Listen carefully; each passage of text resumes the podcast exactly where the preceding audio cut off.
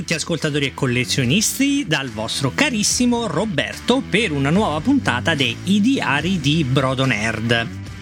Sono abbastanza sicuro che molti di voi, se non tutti, hanno sentito parlare e conoscono il fenomeno dei Transformers, la famosa linea di giocattoli trasformabili nata negli anni Ottanta e che ancora oggi continua ad avere fedeli seguaci ed a macinare milioni di introiti. Oggi non vi parlerò dei Transformer, non propriamente, ma farò un salto ancora più indietro nel tempo fino agli anni 70 e dalla loro origine.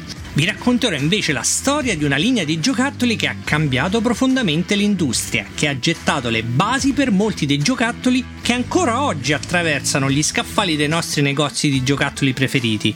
Oggi vi racconterò la storia di Diaclone.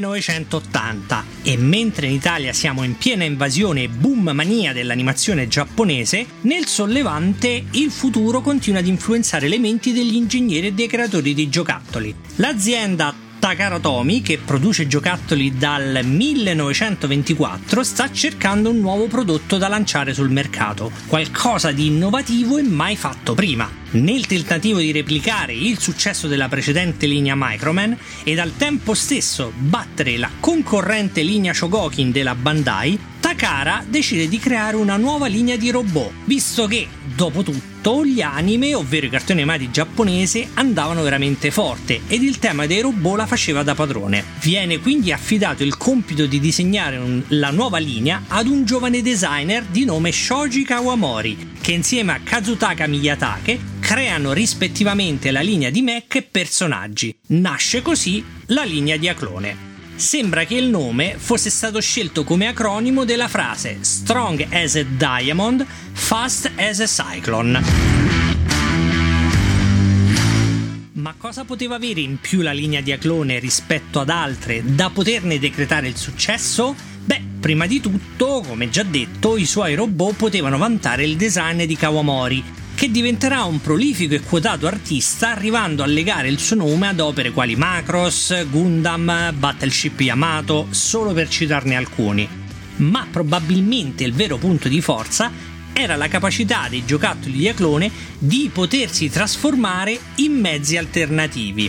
La prima serie includeva il Dia Battle, composto da tre astronavi che potevano unirsi a formare un unico possente robot. Arrivato in Italia grazie alla società GIG con il nome di Diatron, il Dia Battle è composto da un'astronave che forma le gambe del robot, un'astronave per il busto e la testa ed un terzo veicolo che forma le ali e le braccia.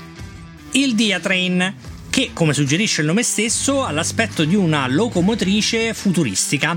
Alla pressione di un pulsante, grazie a un sistema di molle a scatto, la locomotrice si trasforma in una sorta di Space Shuttle il muso del locomotore scatta in avanti rivelando il, il, muso appuntito del jet, mentre la copertura della fusoliera scatta in fuori diventando le ali del mezzo e l'intero corpo del treno si estende di qualche centimetro.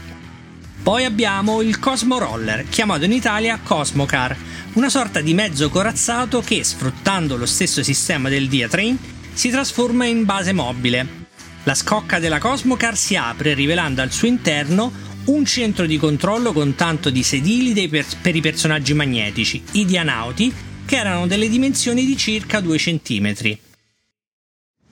The Attacker, un robot in grado di trasformarsi in un incrociatore da battaglia o un altro tipo di astronave. Fondamentalmente però lo stesso modello solo con le gambe allungate. Ed infine Diaclone il Grande, che era il sogno bagnato di ogni bambino dell'epoca. Era un robot alto ben 40 cm, articolato, in grado di lanciare dei piccoli mezzi di supporto e nel cui interno si trovava un centro di comando completamente accessibile per i dianauti. Il suo Alt Mode è una gigantesca base mobile. Ogni gamba si apre in maniera sagittale andando a formare i cingoli della base mobile. Una scala mobile azionata manualmente posta sul retro del robot trasporta i dianauti fino al centro di controllo. La testa può essere abbassata e convertita in una torretta con cannoni sparanti. Nella seconda serie vennero introdotti finalmente i terribili Guarda, gli alieni insettoidi nemici degli Anauti. Il loro robot Warudaros è composto da tre mezzi dalla forma insettoide che si convertono e si uniscono a formare il terribile Warudaros. Ed infine Diagaz, robot composto dall'unione di 14 mezzi dalle dimensioni ridotte in grado di trasportare ognuno un dianauta. Purtroppo a causa di un sistema di distribuzione incostante, alcuni modelli rilasciati in seguito non arrivarono mai in Italia, come ad esempio il Buffalo, il Big Powered, il Fortress X ed altri.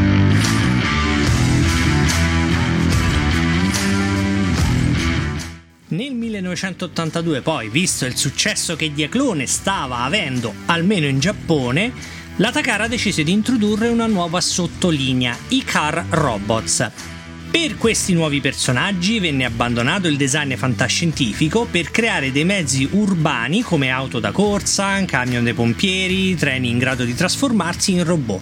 Il successo fu immediato. Nel 1983, durante il Tokyo Toy Show, la società americana Hasbro scoprì casualmente la linea Microman e Diaclone ed intuendone il potenziale decise di importarli in America creando per loro la linea Transformers. Forse qualcuno di voi ascoltatori con qualche annetto sulle spalle si ricorderà che quando i primi Transformers arrivarono nell'84 in Italia grazie alla Gig, sulle loro confezioni infatti era riportato il nome Diaclone, fino al 1985 questo, quando il nome di quest'ultimo fu de- eh, definitivamente eliminato del tutto per lasciare posto all'ormai ben noto logo dei Transformer. Il resto, come si dice, è storia. Dopo un periodo di silenzio, la linea Diaclone ritorna nel 2016 con Diaclone Reboot, sempre prodotta da Takara e questa volta è indirizzata più che altro ad un pubblico di collezionisti. La linea Diaclone Reboot si presenta come lo stato dell'arte del concetto di trasformazione. Rimossa qualsiasi parte in metallo, a parte qualche vite, questa nuova linea eh, presenta i mezzi degli anni 80 aggiornati dal punto di vista del design e dell'ingegneria. La prima uscita del 2016 è stato proprio il Dia Battle V2, come fu per la linea originale. Anche questo nuovo Dia Battle presenta un robot che nasce dalla combinazione di tre mezzi spaziali. Sfruttando però il sistema di 5 mm e la possibilità dei vari componenti di essere agganciati agevolmente tra di loro, grazie agli incastri perfetti e funzionali, oltre alle combinazioni ufficiali riportate nel manuale di istruzioni, è possibile combinare in modi infiniti ottenendo mezzi sempre diversi tra di loro. Ad esempio, il Dia Battle può essere assemblato in oltre 18 modi possibili oltre gli alt mode ufficiali. Tutti i robot ed i mezzi della linea Diaclone Reboot poi sono compatibili tra di loro. Potete quindi divertirvi a smontare, assemblare, rimontare, riassemblare il vostro diaclone preferito, il che si traduce in infinite possibilità offerte dall'eventualità di avere più pezzi anche dello stesso modello. Purtroppo la scarsa distribuzione al di fuori del Giappone ed i prezzi altamente sopra la media per un prodotto del genere, si tratta comunque più di oggetti da collezione che di giocattoli, rendono la vita difficile a chi vuole avventurarsi sul sentiero del diaclone. Tra i vari modelli rilasciati nella linea Diaclone Reboot, degno di nota e di attenzione è sicuramente il Big Powered uscito nelle versioni GV, Verse Calibur, Independent Mobile Squad e Destroyer, questo ragazzone dall'altezza approssimativa di 30 cm è la massima espressione artistica di questa linea. È composto da un tank principale che forma il busto del robot, un mech da ricognizione per il bacino, due camion per le gambe e le braccia che si combinano in un modulo spaziale. Ma questa è soltanto una sommaria descrizione dei mezzi a disposizione. Una volta assemblati insieme i singoli veicoli, il Big Powered poi può essere trasformato in otto modalità ufficiali, tra cui gigantesco e massiccio carro armato ed una base operativa. Ma come dicevo, la vostra immaginazione è l'unico limite.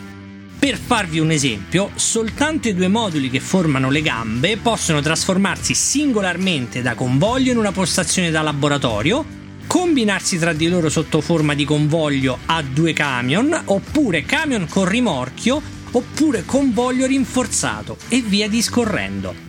Anche in questo caso la compatibilità con tutti i modelli di Aclone Reboot non fa altro che espandere all'infinito le combinazioni possibili.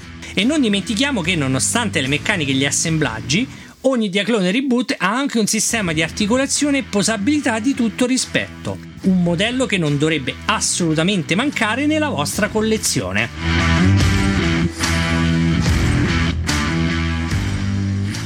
Da quel lontano 1980 fino ad oggi, Nonostante una pausa di circa 30 anni, la serie Diaclone non ha mai veramente abbandonato i suoi fan.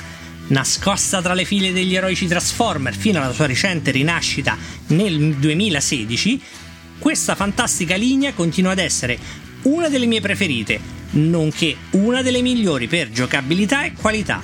Un prodotto divertente anche se un po' elitario purtroppo, ma che non delude certo le aspettative una volta conosciuta. Per oggi è tutto, come al solito mi raccomando iscrivetevi al podcast e condividetelo. Io vi do appuntamento al prossimo episodio dei Diari di Brodo Nerd, sempre qui su Ospizio Nerd. Alla prossima!